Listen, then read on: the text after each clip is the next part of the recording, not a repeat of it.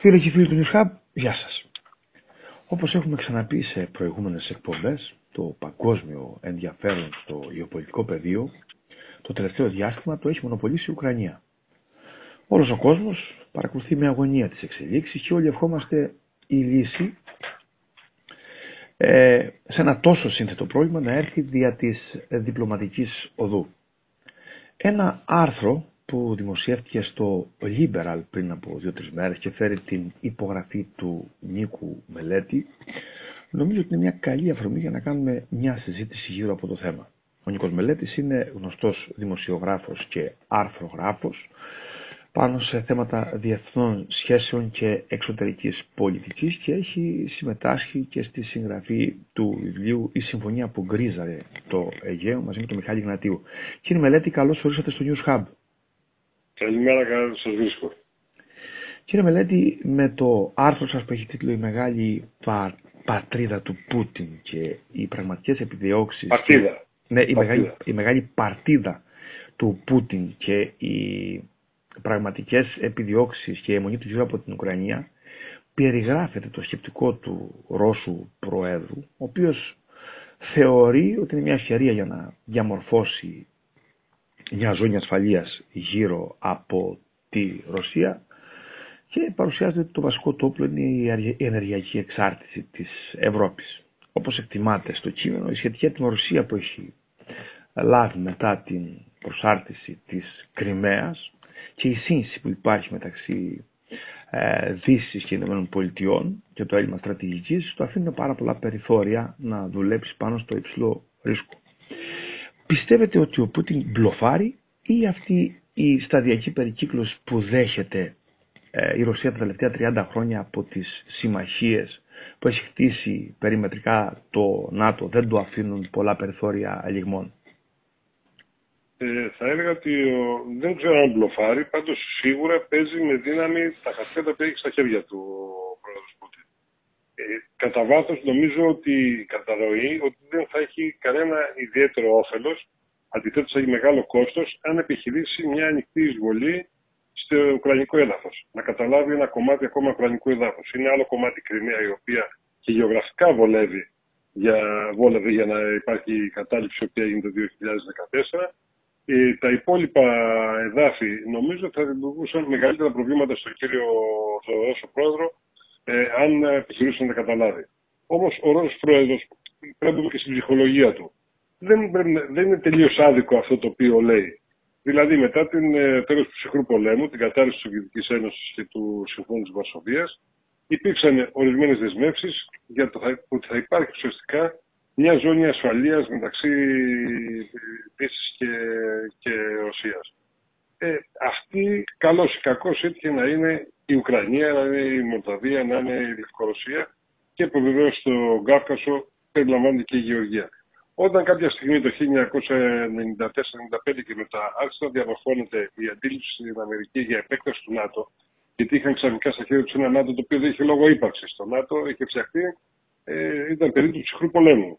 Ε, έπρεπε να βρει ένα ρόλο το ΝΑΤΟ. Τότε ε, γενιάστηκε η πολιτική των ανοιχτών θυρών με τη λογική να ενσωματωθούν στο ΝΑΤΟ και η Ουκρανία και η Γεωργία και η Μολδαβία. Ε, αυτό από τότε άρχισε να είναι ένα κόκκινο πανί για την Ρωσία, ε, η οποία δεν είναι σε καλή κατάσταση τότε. Τώρα ο κύριος Πούτιν θεωρεί είναι σε πολύ καλύτερη κατάσταση και μπορεί να διαπραγματευτεί με πολύ πιο πιστικό τρόπο με τη Δύση και αυτό οφείλεται σε πολλά που θα τα πούμε στη συνέχεια. Και έτσι νομίζω σήμερα ε, επιχειρεί αυτό το πράγμα. Ένα, ένα νέο καθορισμό κόκκινων γραμμών ε, μεταξύ Ανατολής και Δύσης, μεταξύ Ρωσίας και Δύσης. Ε, και είναι, το τραγικό είναι ότι έχουμε αυτή την αντιπαράθεση σήμερα για το αν θα μπει η Ουκρανία στο ΝΑΤΟ, όταν ούτε οι ίδιοι Αμερικανοί δεν θέλουν στο ΝΑΤΟ και προσθέτουν μια ειδική σχέση. Απλώς οι Αμερικανοί έχουν μια αντίληψη η οποία είναι εκφράζεται σε όλη την εξωτερική τους πολιτική και ειδικά με τον κύριο Μπάιντεν, ότι θέλουν να υποστηρίξουν τη δημοκρατία, το δικαίωμα των χωρών να αποφασίζουν μόνος για το μέλλον τους και έτσι δεν θέλουν να δώσουν και να αναγνωρίσουν οι ίδιες ένα δικαίωμα βέτο στο μέλλον της Ουκρανίας ή της Γεωργίας βεβαίως, στο μέλλον τους από τον ε, πρόεδρο Πούτιν.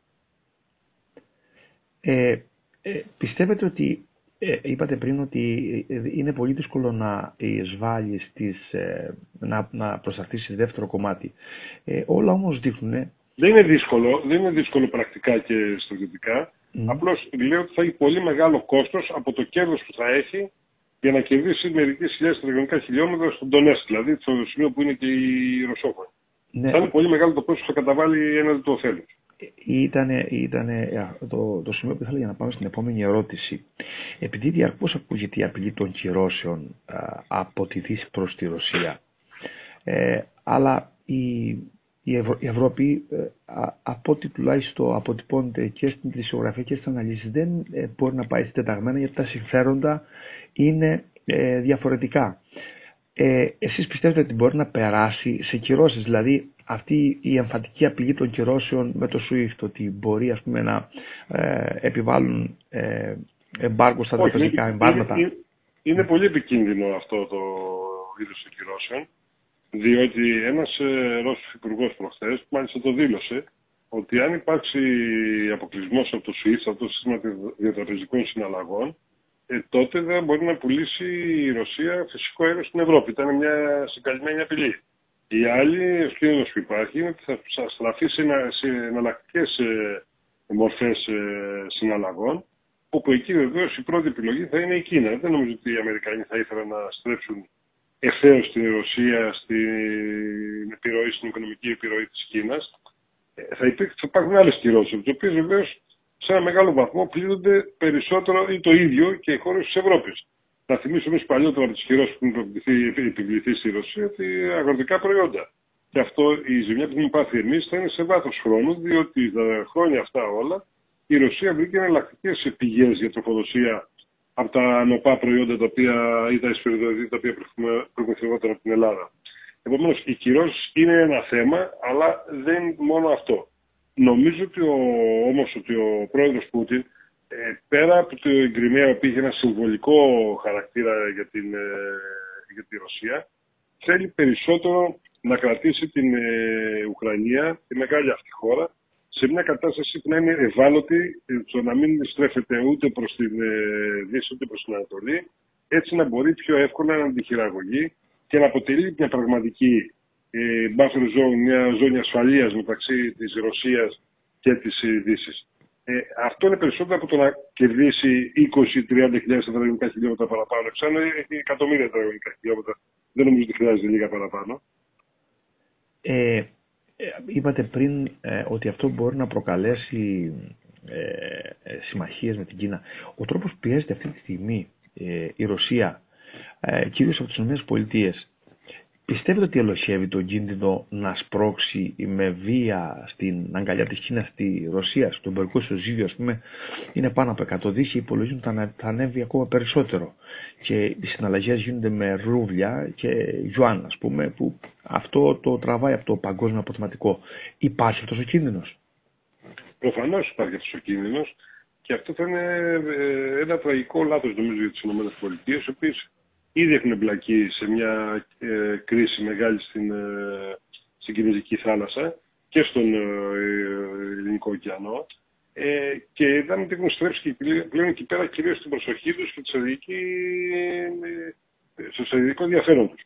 Το άνοιγμα ενός μετόπου με αυτόν τον που πάει να ανοίξει με την Ρωσία στην Ουκρανία νομίζω και θα δώσει την ευκαιρία στην Κίνα να, να δελεάσει την Ρωσία για μια συνεργασία η οποία δεν ήταν αυτονόητη όλο το προηγούμενο διάστημα και να φέρει σε πραγματικά πολύ δύσκολη θέση τις ΗΠΑ, οι οποίες δεν έχουν και ξεκάθαρη στρατηγική. Και αυτό το βλέπουμε και από τις δηλώσεις του Πρόεδρου Biden, όσο και αν μετά τις ε, ανασκευάζουν, αλλά και με όλη την, την, την κίνηση της νέας Αμερικανικής διοίκησης ε, τα τελευταία δύο χρόνια. Και να θυμίσω ότι αυτή η πολιτική ήταν συγκεκριμένη και από τα προηγούμενα χρόνια. Δηλαδή, η πολιτική απόσταση από τα διεθνή ζητήματα έχει ξεκινήσει και από τον Ομπάμα. Ε, συνεχίσει και από τον Ντόναλτ Τραμπ. Ε, βλέπουμε μια αφήσιμη διάθεση για τα θέματα της εξωτερικής πολιτικής από τον ίδιο τον πρόεδρο Biden. Και αυτά όλα ανοίγουν την όρεξη και σε άλλες δυνάμεις, όχι μόνο τις μεγάλες, διότι δεν είναι μόνο η Κίνα και η Ρωσία, είναι και περιφερειακές δυνάμεις μικρές, όπως είδαμε και την Τουρκία στη γειτονιά μας. Το πώς Δηλαδή βρίσκει ευκαιρία το κενό που υπάρχει από την, σε μια διεθνή, σε μια, από μια διεθνή τάξη, σε διεθνή τάξη για να χωθεί και να το παίξει περιφερειακή δύναμη. Ένα, ένα ακόμα ισχυρό όπλο του Ρώσου Πρόεδρου που δεν βγαίνει συχνά στην επιφάνεια, στο κείμενο σας όμως το εντοπίσατε, είναι ότι έχει καταφέρει να προσελκύσει στην αυλή του ε, με διάφορους ρόλους πολύ μεγάλα ονόματα της ε, ευρωπαϊκής πολιτικής σκηνής. Ενδεικτικά ας πούμε ο Φρανσουάν Φιγιόν που ήταν ε, πρωθυπουργός της Γαλλίας, ο Γιάχας Στρέντερ ο καγκελάριος, ο πρώην πρόεδρος του Σοσιαλδημοκρατικού Κόμματος του S5, ο Ματίας Μπάτζεκ, ο καγκελάριος της Αυστρίας Βόρχα Σέλ και μια σειρά άλλων μεγάλων ονομάτων της ευρωπαϊκής ε, πολιτικής σκηνής είναι πλέον ως σύμβουλοι, κυρίως σε ενεργειακές εταιρείες, στην αυγή του Πούτιν. Ε, και το έχετε εντοπίσει αυτό στο κείμενό σας. Πόσο σημαντικό είναι αυτό, ιδιαίτερος σε αυτή τη φάση που η Γερμανία είναι μια από τις δυνάμεις η οποία αφιταλαντεύεται. Ε, ε, νομίζω ότι είναι σημαντικό διότι ξαφνικά αυτή η σχέση δεν προκύπτει από τη στιγμή που φεύγουν από τη θέση τους είτε ο Πρωθυπουργός της Γαλλίας είτε ο Καγκελάριος της Γερμανίας. Είναι μια πολιτική την οποία έχουν υπηρετήσει και την υπηρετούν και έχουν στο βάθο τους μυαλού του και όταν ασκούν τις θέσεις, τα αξιώματα τα οποία είχαν. Το θέμα είναι ότι αν πράγματι ο, ο σκληρός πυρήνας της Ευρωπαϊκής Ένωσης πιστεύει ότι πρέπει να έχουμε και πρέπει να έχουμε καλές σχέσεις με την ε, Ρωσία, αυτό θα πρέπει να το κάνει πολιτική και να το θέσει στο τραπέζι ε, στη σχέση, στη διατλαντική σχέση, στη σχέση Ευρωπαϊκής Ένωσης με την ε, Αμερική. Το να είμαστε όμως από τη μια μεριά, ναι στο ΝΑΤΟ και ναι στις ΗΠΑ, στην αντιπαράθεση με τη Μόσχα, και συγχρόνως κάτω το τραπέζι κάποιες χώρες ή κάποιοι ηγέτες προσπαθούν να βρουν με τον Πούτιν και τη Ρωσία, αυτό είναι τραγικό διότι υπονομεύει και την ίδια τη σχέση που θα μπορούσε να έχει η Ευρωπαϊκή Ένωση με την ε, Ρωσία. Διότι γίνεται μια σχέση να λησβερίσει κάτω το τραπέζι μεταξύ ορισμένων χωρών και ορισμένων ηγετών με την Γκάσπρομ και τον ε, πρόεδρο Πούτιν. Θέλω να πω δηλαδή ότι αυτό είναι ένα σύμπτωμα ακόμα της τραγικής κατάστασης που βρίσκεται και σε επίπεδο εξωτερικής πολιτικής η Ευρωπαϊκής Ένωσης. Γίνεται μια μεγάλη συζήτηση μετά τον ε, φυσικό πόλεμο και μετά τον Δεύτερο Παγκόσμιο Πόλεμο για να φτιαχτεί μια νέα αρχιτεκτονική ασφάλεια στην Ευρώπη. Γιατί αυτή είναι η συζήτηση οι ζώνες επιρροής που θέλει ο Ρώσος πρόεδρος ή οι ασφαλείς ζώνες. Λοιπόν, σε αυτή η συζήτηση για την ασφάλεια της Ευρώπης, η απούσα είναι η ίδια η Ευρώπη. Η συζήτηση γίνεται μεταξύ Αμερικής και Ρωσίας. δεν είναι δυνατόν αυτό το πράγμα να συνεχίζει και να μην μας προκαλεί ανησυχία. Και έτσι, γιατί έτσι η Ευρώπη γίνεται μεταβρίσκεται και ευάλωτη. Διότι τώρα γίνεται, λέει, γίνονται λέει, επαφές από τον ε, πρόεδρο Biden με το Κατάρ και την Αυστραλία για να μπορέσει να μεσολαβήσει, να, ε, αν χρειαστεί, να στείλει φυσικό αέριο με μορφή LNG στην Ευρώπη. Αλλά αυτό φαντάζεστε μια οικονομία ευρωπαϊκή εν μέσω χειμώνο να κλείσει στρόφιγγα από τη Ρωσία, τι έχει να συμβεί; Θα περιμένουμε το τάγκ και από την Αυστραλία. Δηλαδή δεν μπορεί να συνεχιστεί αυτή η κατάσταση στην Ευρώπη και το ζούμε αυτή τη στιγμή περίπου με την κατάσταση της Ουκρανίας και ιδιαίτερως ε, σε αυτή τη φάση που τα φαινόμενα, ας πούμε, τα καιρικά αλλάζουν την ενεργειακή αντίληψη, την ενεργειακή στρατηγική, ας πούμε, σε ναι. πολλά έτσι, κράτη ευρωπαϊκά. Ε, θα ήθελα, επειδή γνωρίζετε και πολύ καλά τα θέματα της Τουρκίας, να σταθούμε και σε άλλο ένα σημείο. Ε, η επίσκεψη του, ε, καταρχήν η Τουρκία έχει ε, το τελευταίο διάστημα κάνει μια προσπάθεια με διάφορους τρόπους να επαναπροσεγγίσει τις σχέσεις με το Ισραήλ που 10 χρόνια και πλέον ήταν στο κατώτατο σημείο. Ε, ο Ισραηλινός Πρωθυπουργός Ισαάκ ε, Χερζόκ θα, θα επισκεφτεί την Τουρκία το πρώτο 15 του Φλεβάρι.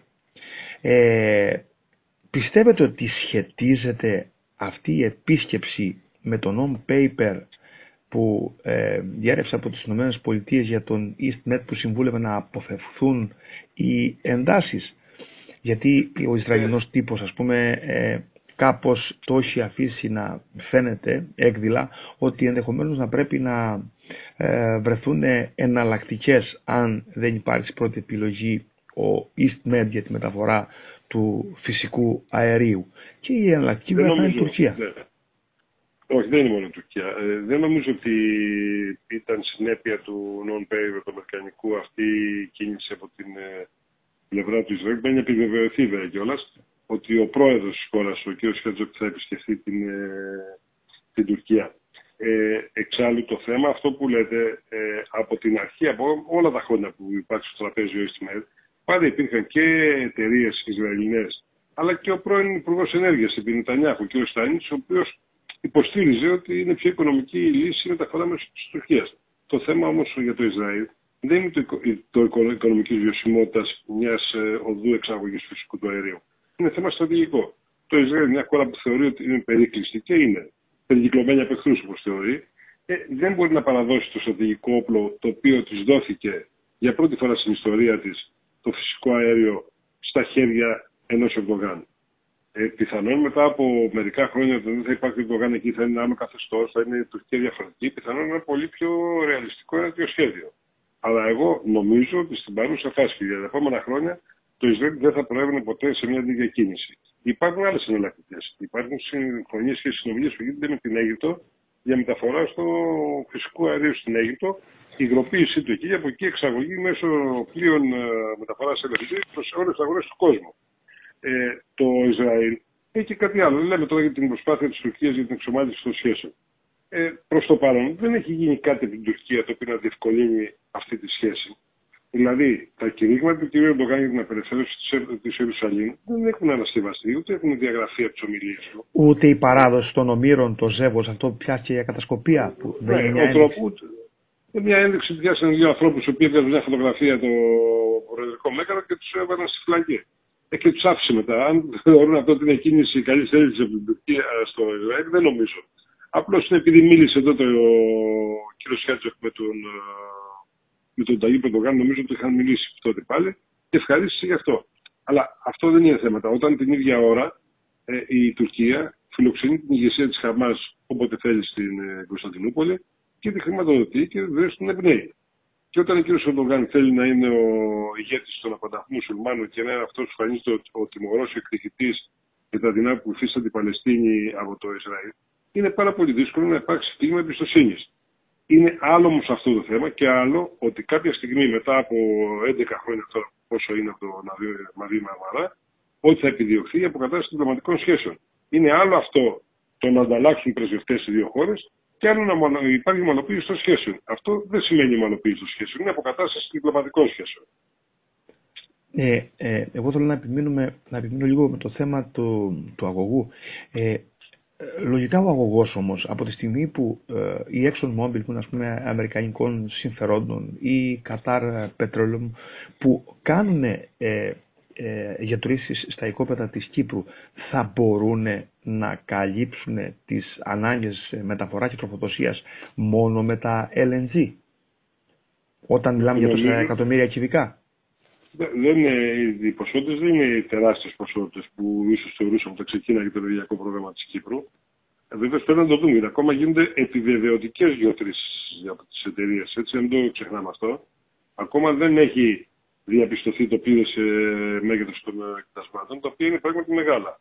Όμως υπάρχει μια μεγάλη αγορά περιφερειακή, δηλαδή υπάρχει η Ορδανία, η Συρία που τώρα είναι σε πόλεμη κατάσταση, αλλά εν πάση περιπτώσει είναι εκεί και η Αίγυπτος η οποία απορροφά τεράστιους ε, πόρους ενέργεια για να ικανοποιήσει τις δικές της ανάγκες. Ε, επομένως, νομίζω ότι με το LNG ή με την παραγωγή ηλεκτρικού ρεύματος μέσω υδρογόνου, της μεθόδου του υδρογόνου, χρησιμοποιείται φυσικό αέριο, θα είναι το μέλλον στην περιοχή. Αυτό δεν είναι τυχαίο ότι και οι Σαουδάραβες επενδύουν εκατοντάδες δισεκατομμύρια στη παραγωγή ηλεκτρικού ρεύματος για να φτάνει μέχρι την Αίγυπτο και από εκεί μετά με προοπτική να φτάσει και στην Ευρώπη. Ε, Επομένως, οι ποσότητες που δεν τις ξέρουμε ακόμα ποιες θα είναι από την ε, Κύπρο, νομίζω ότι θα προβληθούν πάρα πολύ εύκολα είτε από το LNG είτε από την ε, παραγωγή ηλεκτρικού ρεύματος. Και με την ευκαιρία, επειδή το Union Paper έλεγε για τον αγωγό κάτι που λίγο πολύ όσο ασχολούμαστε με την υπόθεση, ξέραμε ότι ήταν πολιτικό project και ότι βιώσιμο οικονομικά δεν θα ήταν εύκολο αυτό το, το σχέδιο. Και ε, το ίδιο να πρέπει να τα ηλεκτρικά δίκτυα. Να πω ότι μόλις χθες η Ευρωπαϊκή Ένωση ανακοίνωσε τη στήριξη του αγωγού του, του καλωδίου ηλεκτρικού ρεύματος από την Κύπρο στην Κρήτη με 670 εκατομμύρια δολάρια, άλλα 100 εκατομμύρια θα δώσει η Κύπρος και είναι ένα σχέδιο και μετά θα δώσει προφανώς χρηματοδότηση και η Ελλάδα. Είναι ένα σχέδιο πάρα πολύ σημαντικό η διασύνδεση, η ηλεκτρική διασύνδεση Ασίας, Ευρώπης μέσω Ισραήλ, Κύπρου, Ελλάδος. Διότι αυτό θα μεταφέρει καθαρή πράσινη ενέργεια από την περιοχή που εκεί πέρα μπορεί να παράγεται με, μέσω, από το φυσικό αέριο ή μέσω υδρογόνου. Και αυτό είναι ένα σημαντικό έργο το οποίο μπορώ να πω ότι έχει και αυτό πλεονεκτήματα σε σχέση με την Τουρκία, διότι και αυτό την ίδια όδευση θα ακολουθήσει. Θα ακολουθήσει ο ογό τη ΜΕΤ. Και επειδή είναι καλώδιο ε, ηλεκτρικού ρεύματο, έχει πολύ λιγότερες περιβαλλοντικές ε, κινδύνους και περιβαλλοντικές επιβαρύνσεις και επομένω έχει πολύ λιγότερο λόγο για την όδευσή του το υποτιθέμενο παράκτητο κράτος. Ακόμα και αν η Τουρκία δηλαδή διεκδικεί ότι είναι δικιά της υφαλοκρηπίδα και είναι παράκτητο κράτος. Ακόμα και τότε θα έχει πολύ λίγες αντιρρήσεις να, να προβάλλει και προς κόμματα στο έργο.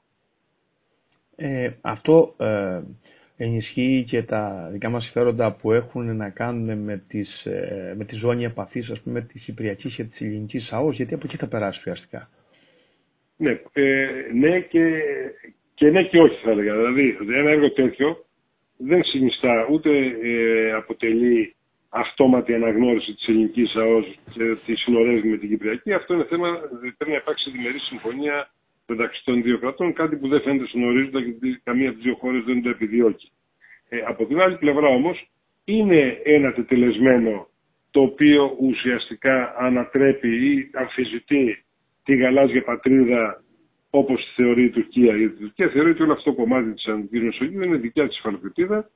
Αν μοιραστεί στη μέση υφαλοκρηπίδα μεταξύ Τουρκίας και Αιγύπτου, παραγνωρίζοντας τα ελληνικά και κυπριακά δικαιώματα και, και υφαλοκρηπίδες.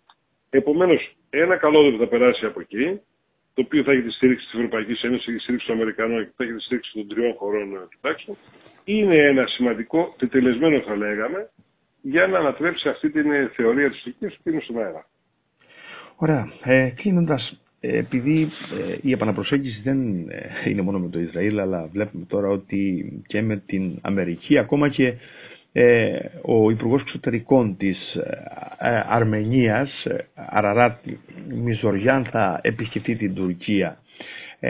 έχουν ανακοινώσει που πριν από 1,5 ναι, ναι. χρόνο είχαν πόλεμο με το Αζερβαϊτζάν και με όπλα της Τουρκίας χτυπούσαν τον, τον Αγόρνο Καραμπάχ. αλλά ειδικά με το θέμα της, των Ηνωμένων Πολιτειών θέλει, όπως έχει δηλώσει και πρόσφατα ο πρόεδρος, να φέρει σε θετική έτσι, τροχιά να επαναφέρει σε θετική τροχιά τι σχέσει Τουρκίας των ΗΠΑ. Από την άλλη όμως ε, διατρανώνει ότι δεν υποχωρεί στο θέμα των S400. Πώς βλέπετε αυτή την εξέλιξη; Ε, θα είναι μια σχέση αυτή στο επόμενο διάστημα, μια δύσκολη σχέση. Ε, Όμω θα έχουμε το εξής δεδομένα. Ένα ότι υπάρχει μια πολύ σκληρή αντίδραση στο γραφειοκρατία την Αμερικανική για τον τρόπο που πολιτεύει το κ. Σουτζουγάν, τον τρόπο που χειρίζεται την Ρωσία, τον τρόπο που παίζει με το Ιράν, τον τρόπο που διακινδυνεύει και ρισκάρει στην, ε, στον Κάφκασο ή στην ε, Αφρική. Όμως από την άλλη πλευρά, ε, δεν νομίζω ότι ειδικά η κυβέρνηση Biden ε, είναι έτοιμη και διατεθειμένη να αφήσει παραπάνω χαλαρό σκηνή, δηλαδή να φύγει ακόμη περισσότερο η Τουρκία από τη Δύση.